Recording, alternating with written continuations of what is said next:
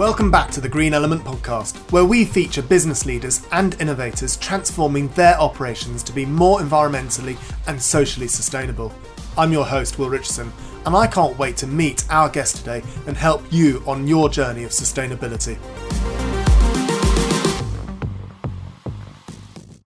Chris, thank you so much for coming along to the podcast today.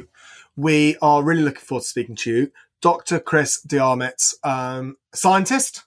Yes. And I'm just so excited about talking to you about plastics and breaking down the myths. And I think so many people don't understand the subjects. And I watched your video you kindly sent me on LinkedIn, and it was music to my ears, if I'm being honest. It was brilliant. And I just would like to delve into your research and what you have found out, really, and how you dispel the myths. And we've got a series of topics to talk about.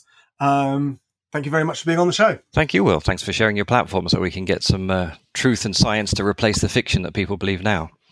I think that's it, isn't it? I think that's really, really important. I guess, should we start off with straws? Sure.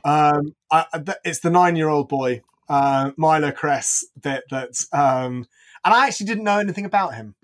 So I think that's really interesting. So a little boy, 9-year-olds, came up with a 500 million straws that were being used every day in the US. Mm-hmm. And could you tell us a bit of background about this and how you found out about this and what's did? I guess as a scientist, whenever I see something, I always go that extra step and look for the source, right? So if somebody says anything, I go and check, right, well, where is this coming from? Do they cite any science? Is this credible? Most people just believe the headline, but as a scientist, that's not really professional for me to do that, right? Before I believe something and repeat it to my friends, I want to check on it. So I checked on the source for the straws, and it turns out that the New York Times and the Washington Post and everybody else repeated this number that Americans are using 500 million straws a day, but it was just made up by a 9-year-old schoolboy. And there was no credible source. So everyone repeated this thing because it was sensational without checking the facts. And how many straws are used every day?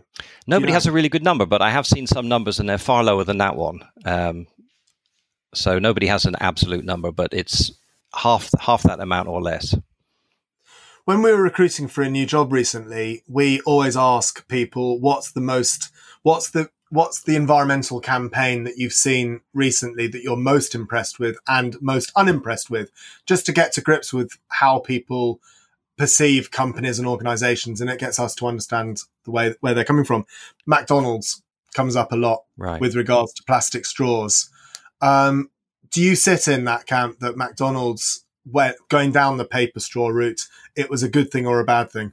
Well, from what I read, they reversed their decisions because they found out that the paper straws were not recyclable anyway. So a lot of these things are started with good intentions but misinformation. So if you take a paper straw, it weighs 2 grams and a plastic straw weighs 1 gram. Right? So it's double the waste. And it turned out not to be recyclable, and it's less green than the plastic straw. If you do a life cycle analysis, you find out that paper's worse for the environment than plastic. So you've taken something that was you've taken something which nobody needed in the first place. Let's be honest, right? I don't take a straw, right? That's being green. It's just don't take a straw. The solution is not to demonize plastics, replace it with something that's known to be worse for the environment, and then feel good about yourself. So that's what's happening. McDonald's and other large companies are forced to make changes because of customer outcry, and then they find out that those changes are actually harming the environment. They're aware that they're harming the environment, but that's what the customers are asking for. And I think this starts to go into, you talk about in your book and the video about you can recycle a plastic, is it 13,000 times? I'm trying to remember now. But almost infinite once you've, because you can recycle it, and then you chemically recycle it, and that actually brings it completely ongoing through recycling, which is something you can't do with paper. And actually, quite honestly, paper that's been used as a straw you can't recycle that anyway. That's right. Because it's you know, because it's been food damaged. I know there's a better expression than that. Well, I would say a fair number for plastics would be 10 to 20 times just simply remelting and making a new part. That would be a realistic number to take for a normal plastic. And then after that, you could chemically recycle it by taking it back to its starting materials and making new plastic from it. So, yeah, the plastic straw, my daughter used one 100 times in a row. She used it for 3 months and just rinsed it, and that was fine, but you can't do that with a paper straw. So the green solution is just to stop being so wasteful and taking things you don't need. But in the case of plastics, people are being driven away from plastics just because they're being demonized and not for any good technical reason. I think it's, and I think that's really important to, I know that a few people that I know also were very much of the, there are some people that actually do need straws, right? And therefore, you're demonizing them in some respects as well. And I think it's a really important point to make that, and I think that's where what epitomizes a lot of the stuff that you seem to be talking about. It is, let's talk about the source. Let's talk about where we are coming from and what the reasons why we are. Looking at plastic in the first place. Right. It's good to care about the environment, but if we don't get the facts, then we end up making crazy decisions that do more harm than good. Microplastics is something that you talk about, and microplastics are found in lots of different items now. I mean, a lot of clothing has microplastics in, so when we wash our clothes, we are told all the time that plastics come out of the clothes into the washing machine, and then through washing machine into the sewers, and then found out into the sea. What have you found out about microplastics? And yeah, microplastics is a tricky subject. So I read a lot of articles, and that's one of the cases where you do see people reporting, you know, clear harm. You see, okay, there's scientific articles saying microplastics are there and microplastics are bad. And I was like, oh, I was horrified myself. So I started reading these articles. And being a scientist, I always check the article. You can't just believe something at face value, right? You have to read, how did the scientist do the experiment? Was it done properly and all that kind of thing? So what I found was microplastics is probably the biggest scam area in everything that I read. There are people either willfully faking their results and being busted for it and having to retract what they've said. That's actually happened. And there's a lot of other people who are basically making the results look scary just so they can continue to get funding and frighten people and get their name in the newspaper. So, for example, it's very rare for scientists to criticize other scientists, but in the microplastics area, scientists have come out and said, please be professional and do your work properly, because this is just not credible how you're doing your science. So let me give you examples. So the microplastics you really find in the ocean are polyethylene and polypropylene mainly. So those are like Tupperware containers, plastic Ziploc bags, you know, these are safe plastics that we eat food out of. But the experiments that the scientists are doing are not on those plastics. They're doing experiments on plastics which aren't even in the ocean. They're taking polystyrene beads, which don't exist in the ocean, because you can buy those off the shelf, right? That's very easy for them. They buy those from a scientific supply store, and they use this type of plastic which doesn't exist at all in the ocean. So that already invalidates their experiment. And then they've also been criticized for using 1 million or even 10 million times too high a concentration in their experiments, right? So if you want to tell us something's toxic, you can't use 1 million times too much of it and then say, oh, the fish weren't happy, right? The problem, it's all dose related. It's the same as oxygen. If you breathe 20% oxygen like we do every day, you're healthy. If you breathe 100%, you feel good for 3 minutes, then you die, right? So toxicity is concentration dependent. So virtually everything they did in those experiments, in most of the papers, is just shockingly bad, and they should be thrown right in a rubbish bin. That's how bad the science is in most of those microplastic publications you see. That's really hard to hear, because you do rely on that academic research, don't you? I mean, if I'm being honest, I would read an article and I wouldn't question it. If it was a journal article, or if a journalist had quoted a journal article, I wouldn't question that journalist either. Maybe I should. I agree that that's possibly, but you would hope that, and most people right. don't in reality. And do you think that's where it starts to Well, let me give you specific examples, right? A few weeks ago, there was an article that every piece of fruit and vegetable contains 100,000 pieces of microplastic, right? And I thought, holy moly, that's a big number, right? It just the number sounds ridiculously high, right? So I went and read the article, and I checked the experimental section, which is nobody else is doing this, right? Nobody's checking to see if the science was done properly. And do you know what they did? They took fruit and vegetable, dissolved it in concentrated acid, and then any particle that they found, they assumed it was plastic. Nowhere in the whole article did they actually detect plastic. So the newspapers are covering there's 100,000 pieces of microplastic in all fruit and vegetables, but this scientific article that they're citing never, ever detected plastic.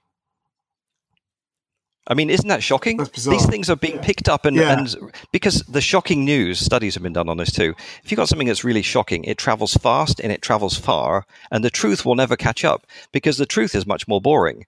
Right, so that's the shocking thing that we're fighting. I can never win this battle to get the truth out because the fiction is so much more exciting.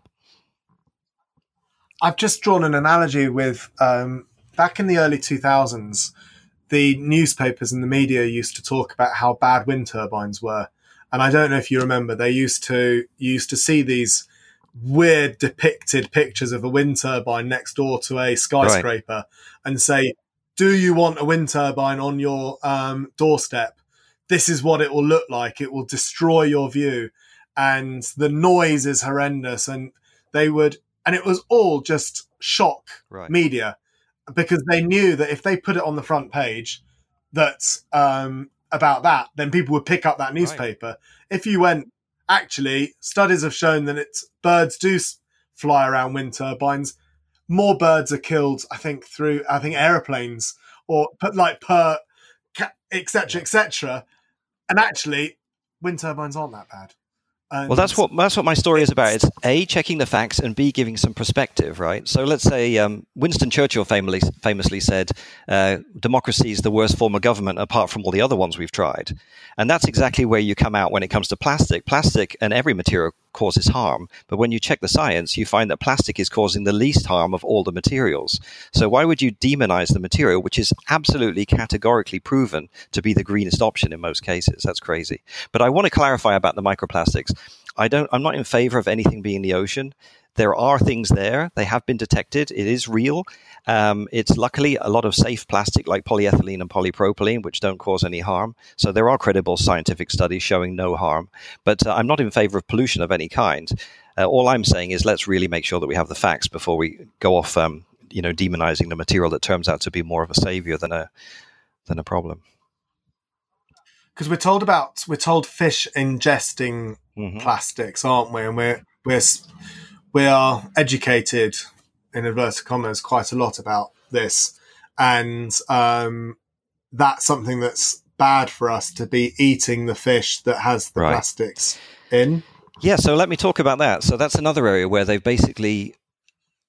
Well, it's just shocking how the science has been done, right? So what they do is the correct papers, as I was mentioning, they take the correct plastic, right? They take polyethylene and polypropylene, because that's what you really find in the oceans. 80 to 90% tends to be that, right? So they take the correct plastic, they check it on the fish, and the fish are happy, right? There's no toxicity, because this is Tupperware and Ziploc bags, right? These are plastics that we're used to eating out of, right? There's no effect, right? But they're not content with this result. So what they do is they take the plastic, they soak it in poison for like a month, then they feed the poison-soaked plastic to the fish and say, oh, look, the fish are sick.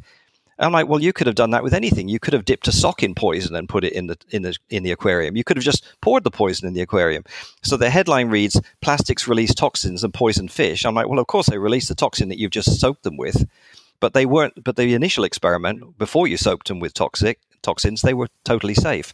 So this is how far people are prepared to go to get an exciting headline and get more funding and shock people. They're literally prepared to soak the safe plastic in poison just to make the fish unhealthy. It's we're told a lot about the ocean, that the Pacific has this island, this plastic island, and I've got to say I googled it.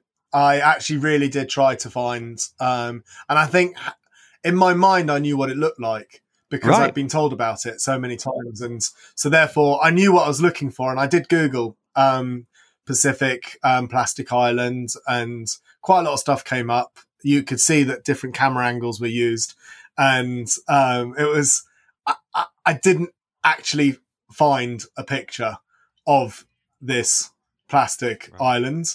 And I'm kind of saying it slowly like that because I don't want, I didn't spend hours and hours trawling Google, I've got to admit.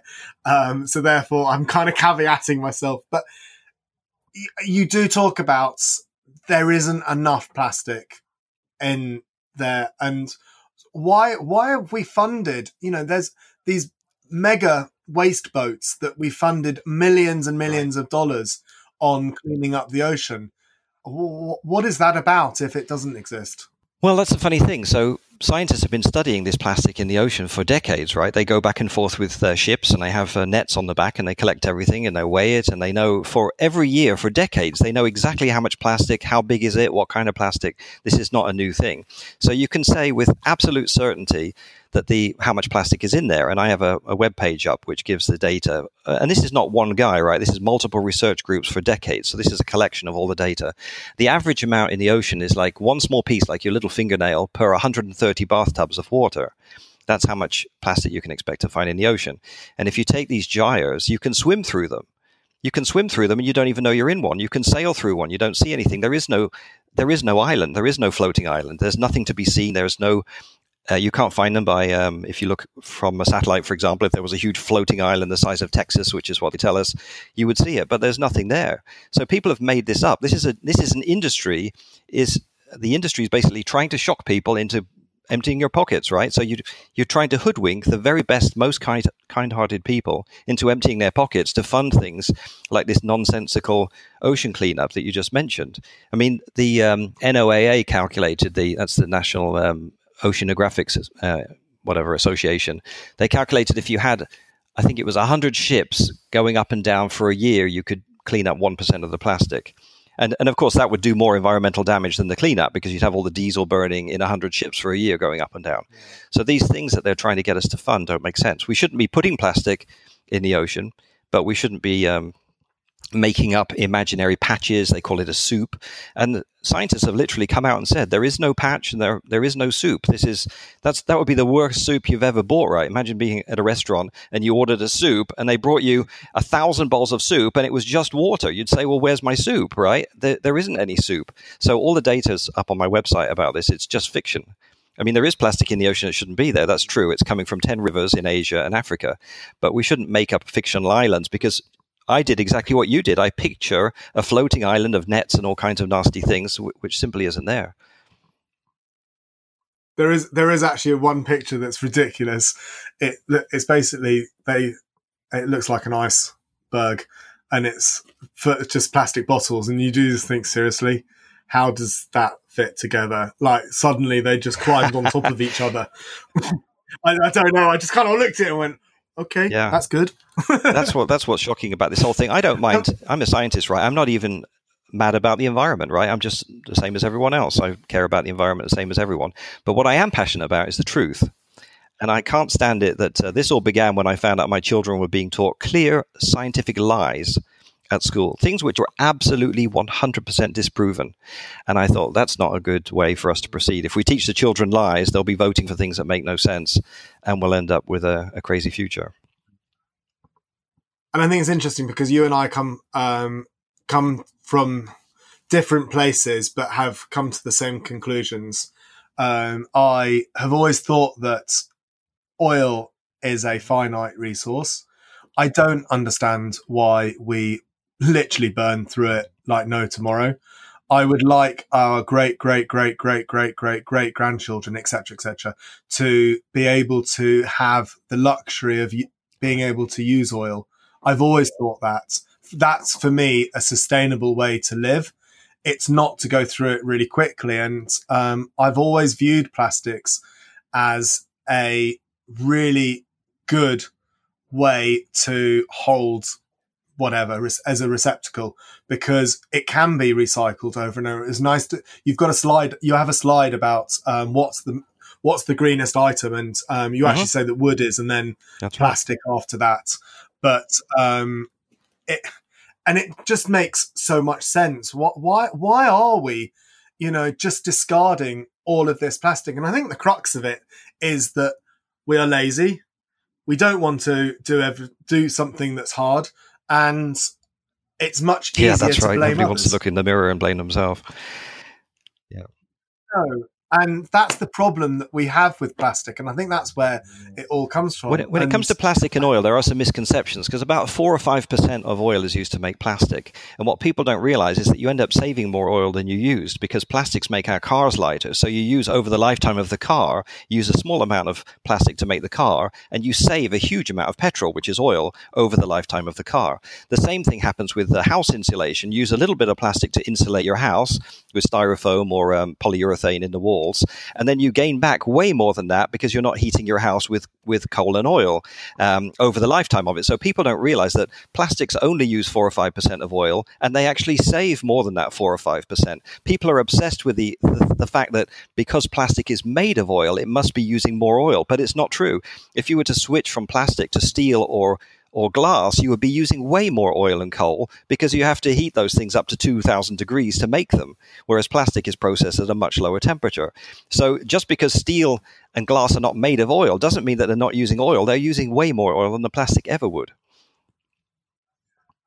Yeah, I hadn't actually thought about it at all like that. I wasn't thinking of the process that it goes through and how many times it goes through. And I know there's so much research on, for example, steel and using renewables to make steel, which is an incredibly hard process to get it up to, to get renewables up to 2000 degrees is difficult, to say the least. Well, think of the plastic case, right? So you start with oil in a very clean process. You can eat your dinner off of these factories. I've been to factories where they make plastic. It's very, very clean. So they make the plastic from the oil. They use all the oil, right? All of it's used. There's no waste or anything coming out of it.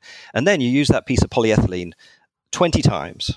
And at the end of it, you can burn it and you get the exact same energy out of it as you had in the oil to start with. The exact same amount of heat comes out. So now you've taken some oil, you used it 10 or 20 times, maybe over a period of decades, and now you burn it and it's as good a fuel as the oil that came out of the ground. So this is an incredibly clean and green process when you look at the whole energy cycle of it. Yeah, It's a life cycle analysis of plastic, and I think that's what we haven't done. We haven't actually really thought about everything holistically, have we? I mean, plastic bags is something the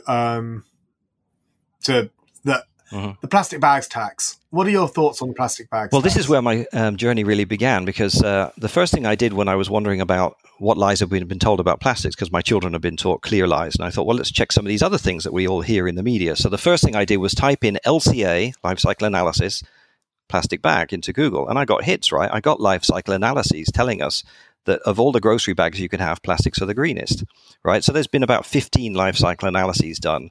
Denmark, America, Sweden, Canada, all around the world, Australia, every single life cycle analysis ever done, not by the plastics industry, by governments and by the supermarkets, has found that plastics are the greenest solution for bags, far greener than paper or cotton. They win every single one. In fact, the regular plastic bag is greener than a biodegradable plastic bag, right? So plastic bags that we use now are the absolute greenest, unequivocally best solution. Like, for example, if you go to the supermarket, the plastic bag where I live is 6 grams, and the paper bag from the same place is 60 grams. So would you rather go for a material that uses more energy, more water, more pollution, and generates 10 times as much waste? That's the paper bag, right? Or would you rather have the plastic bag? And ironically, as you just said, the supermarket is trying to ban the plastic bags. They're proposing to remove them. And I want to meet the president and shake him and say, what are you doing? You're harming the environment by banning the proven greenest solution. And there are other unintended side effects of banning plastic bags. So people have studied this. Every time you ban a plastic bag, sales of plastic overall go rocketing up, because people reuse their plastic bags as bin liners, right? So when you ban the plastic bag, they don't have a bin liner. So they have to go to the shop, buy bin liners, and those are like 3 times thicker than a normal plastic bag. So you end up selling more plastic because you ban the plastic bag. So you're harming the environment, and you're actually increasing plastic sales when you do that. It's not helping anybody. It's terrible. No. It's just not joined up thinking. It's emotional. Right. It's emotional. That's what you do. You post a scary picture of a turtle or something like that, and you rely on people's outrage and their gut reaction. But these people who are well-meaning end up harming the environment, and that's the shocking part of it all. And unfortunately, some of them, it's turned into almost a religion, right? So people are programmed to hate plastics because they've been told this load of nonsense over the last 10 years. So even when you present them with the truth, it's easier for them to just, rebel back and attack me than it is to absorb the scientifically proven facts and reprogram themselves. So I'm not a company, a large soft drink company. I actually don't really care about, and I'm not trying to badmouth any names actually, but some of them get a bad reputation for they're not a water company, they're a plastic bottle making company. Now, how do we get out of the cycle? Because there is, and I will actually defend the, we shouldn't be using so many plastic bottles for water because we don't need to. I think that it's wrong that we are putting so much normal tap water into plastic bottles when, especially in the first world. I couldn't agree more. Yep. I think that we're buying products that we don't need and then criticizing the bottle when it's thrown away. It's crazy. I mean, just don't take the straw and don't buy bottled water unless you absolutely need it. Yeah, I agree with you. Yeah.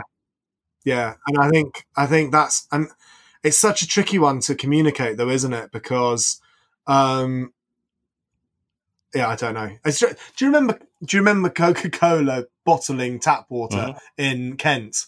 About 15 years ago, and they got, I can't remember what they called the water company, and they got massively criticised, and they didn't do very well for obvious reasons really. People were a bit like, why you're selling me tap water? I always find it odd though, because people blame the manufacturer, but as you just said, they propose a product that doesn't work, nobody bought it, and it disappeared. And it's the same with Coke, right? If you don't want the bottle, don't buy the Coke. It's that simple. It seems very strange to me that people take the straw, they take the Coke, they buy the cigarette, they throw the stuff on the floor, and rather than look in the mirror and see where the problem is, they blame Nestle or whoever made the Coke bottle. To me it's childish. It's very naive and counterproductive thinking to blame the person that you bought the product from. That doesn't make sense to me.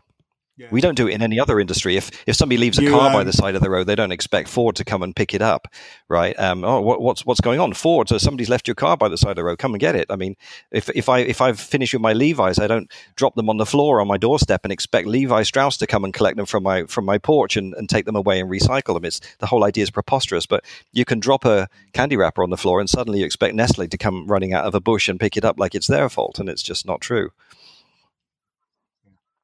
People are funny creatures. I remember, and I don't think so. Tesco's was going to open up a supermarket in Bristol about 10, 15 years ago, and there were massive boycotts. We don't want Tesco's here. We want local shops. We want this, and like there were petitions online, and Tesco's was given a huge amount of grief for building this Tesco's.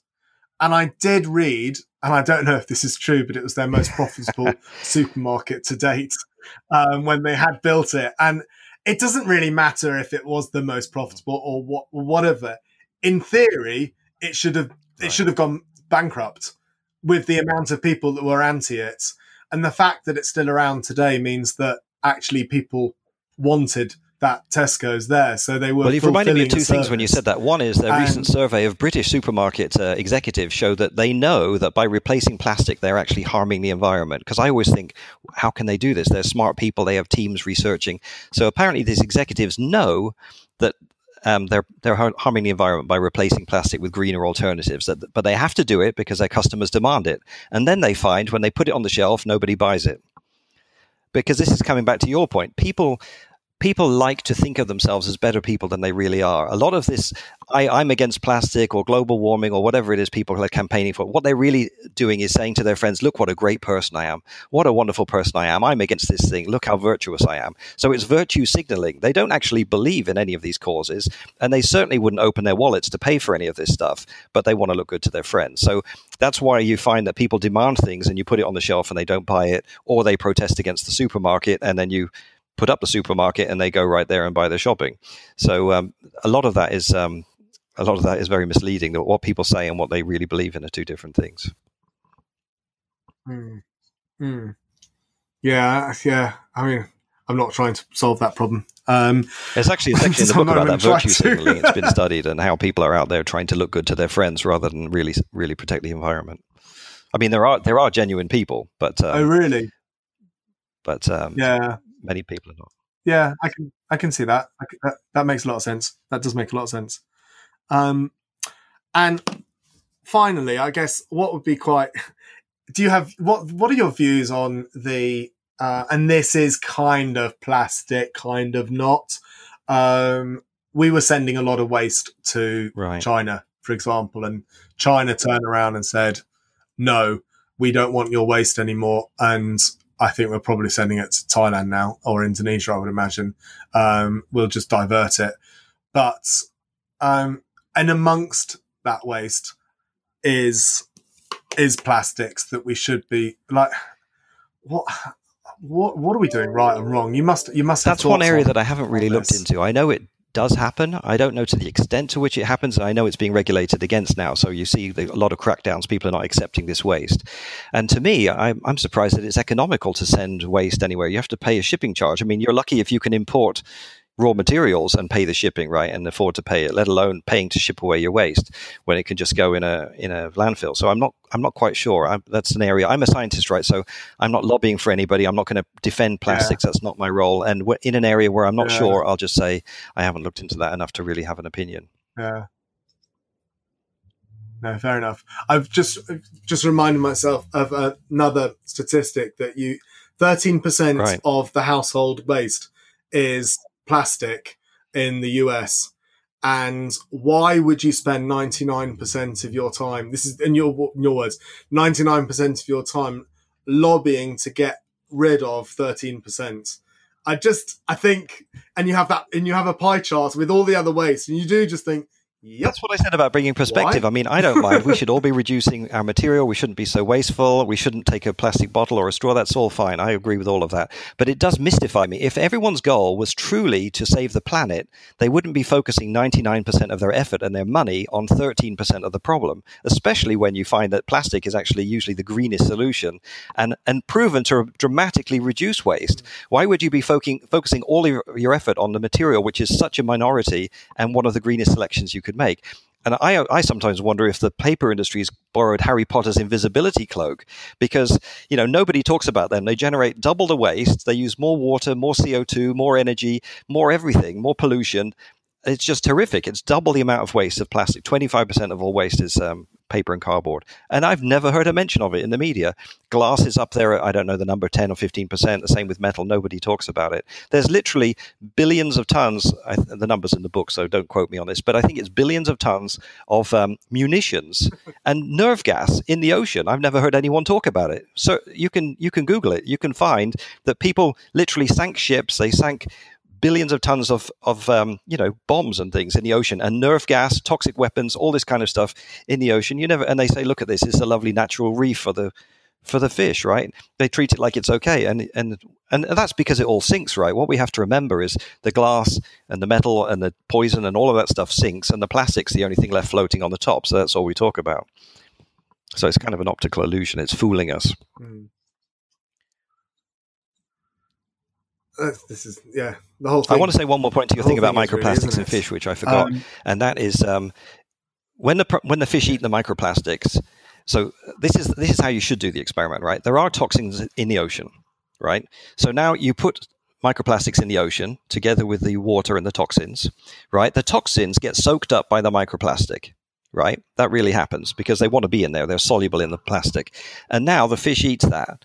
And they've studied this, right? And what happens is that piece of plastic goes right through the fish and the toxin stays in the plastic. So if you look at the whole picture, the plastic is ironically protecting the fish from poison, right? The fish was swimming around in poisonous water. The plastic soaked it all up. And even if the fish were to eat that plastic, it would just pass right through and the toxin remains in the plastic, protecting the fish. That's the story nobody ever talks about. And that's all peer-reviewed and proven that that's what really happens. So, I mean, I'm not suggesting we sprinkle plastic in the ocean to soak up toxins. That would be kind of going too far. But the irony is that the headline says toxins released from plastic are poisoning fish, and it's the exact opposite. And it's actually the fishing. It is the fishing industry that's 50% of all of the plastic in the ocean is coming from the fishing industry. It's all nets that have been abandoned. Yeah, and we see a lot of whales beached. I live in just north of Edinburgh, and we had a whale beached in Fife recently, and it was because of the fishing industry. And it's just because they've got big nets. Yeah, they leave the nets. They just abandon them. It's shocking. I think there should be a £50,000 fine if you come back without your net. That would be end of that problem. Or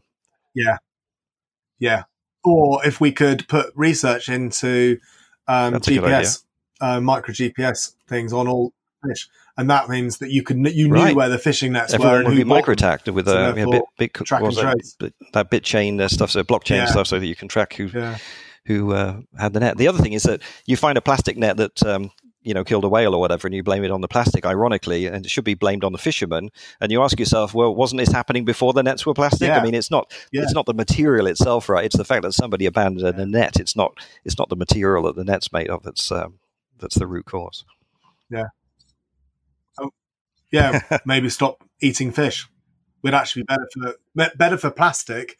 The environment. Maybe. I don't know. I haven't looked into that. It could be.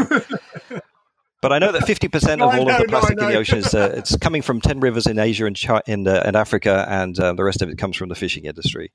So that's another thing that people in the Western world are being made to feel bad, right? So this is how the environmentalists are running a business, right? They come to us, they make us feel guilty, they ask us to empty our pockets.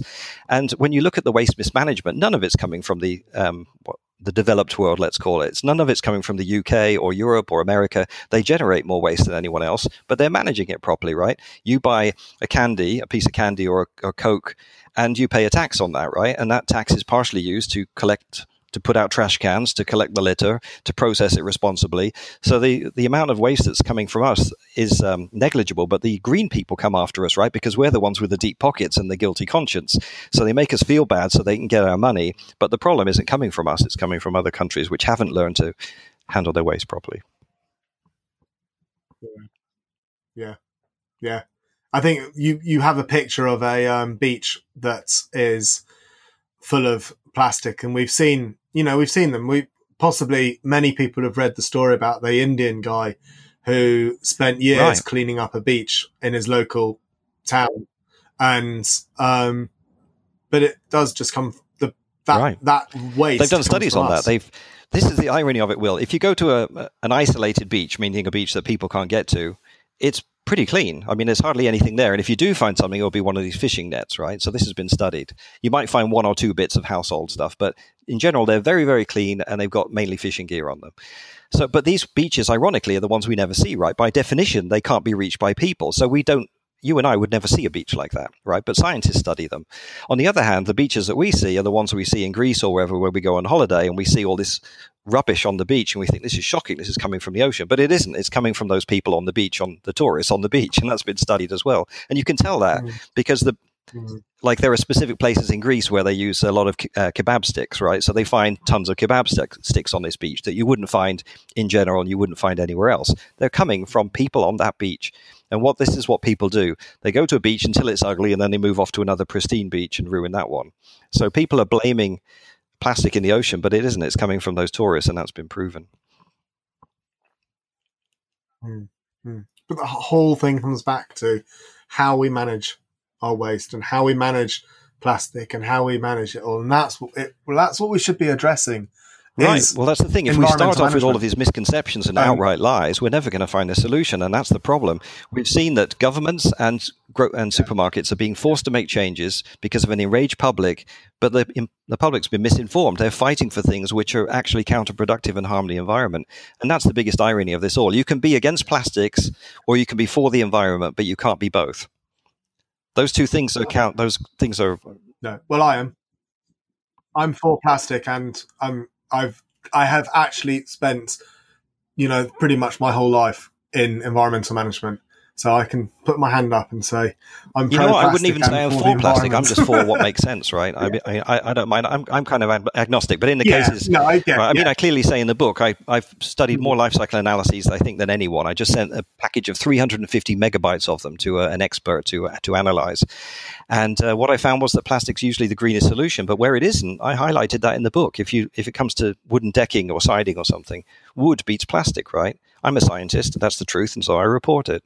I'm not here to defend plastic. I'm just here to get some facts out, because what we're doing now is really crazy. The more passionate and the more kind-hearted you are, the more damage you're doing, because you're fighting against the greenest material, and that's not where we want to be. And you very kindly allowed our listeners to download your full book for free on the website, and I think we're going to... Yes, I think a limited time period. From whenever you see this, you'll have a week to read that. And I'm only putting the time period on because if you don't give people a time period, then they tend to not get around to doing things. So I'm happy to give free access to the book. And the book, as you know, was written without any funding of any kind. All of this work was done on my own. I'm taking a giant loss. And the reason that I'm providing the book for free is just because I want people to see the truth so we can start making smart choices. I don't have all the answers, and I don't actually want to present them. But what I want to do is present the facts that smart people can use to get to the right answers. I think it's really, really healthy to have you doing this. I think, and I just think it's so refreshing to listen to someone that is not speaking emotionally and speaking factually. And I think we do need more of it. And so thank you so much for doing what you've done. You've invested a lot of time, and it's been horrible, to be honest. I mean, I only started because I told you my kids were being lied to at school. If I'd have ever known how much work and time this is going to take, I never would have done it. But I'm glad I've done it now, because it's changing some people's lives. I see a shift now online that people are starting to get behind this now that they've opened their eyes and seen the facts. We're starting to make some progress. So thank you for the opportunity, Will. I really appreciate it. No, brilliant.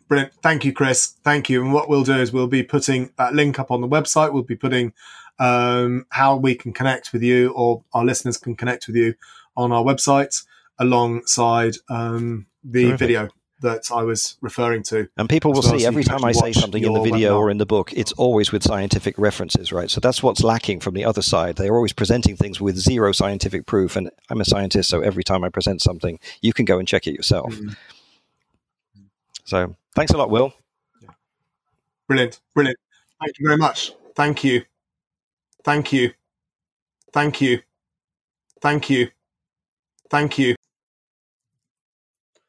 so much for listening today. It was brilliant, wasn't it? I learned loads about plastics, and I think what my biggest takeaway from this podcast was we need to really take control of our own actions and think about what it is that we're buying. Do we need to buy that plastic bottle of water? And what do we do when we dispose of it? We need to be really trying to educate ourselves around the use of plastics and really thinking about the recycling of all aspects of our waste, and what is it that can be recycled, and should we be using things more, and think pragmatically about what it is that we use. I think Dr. Chris DeArmitt was phenomenal, and on that note, I know that there will be a number of people, if not many of you, that have a number of questions that you would have liked to put towards Chris. Please email podcast@greenelement.co.uk with those questions, because we are going to do a follow-up, and we are going to ask all of those questions to Chris. So be a part of our plastic journey, be a part of the podcast, and ask those questions. We are here to ask questions of people. We are here to try and learn and understand how to be more sustainable. So thank you for listening, and thank you so much for being a part of this journey and trying to understand more about sustainability. Thank you. Bye.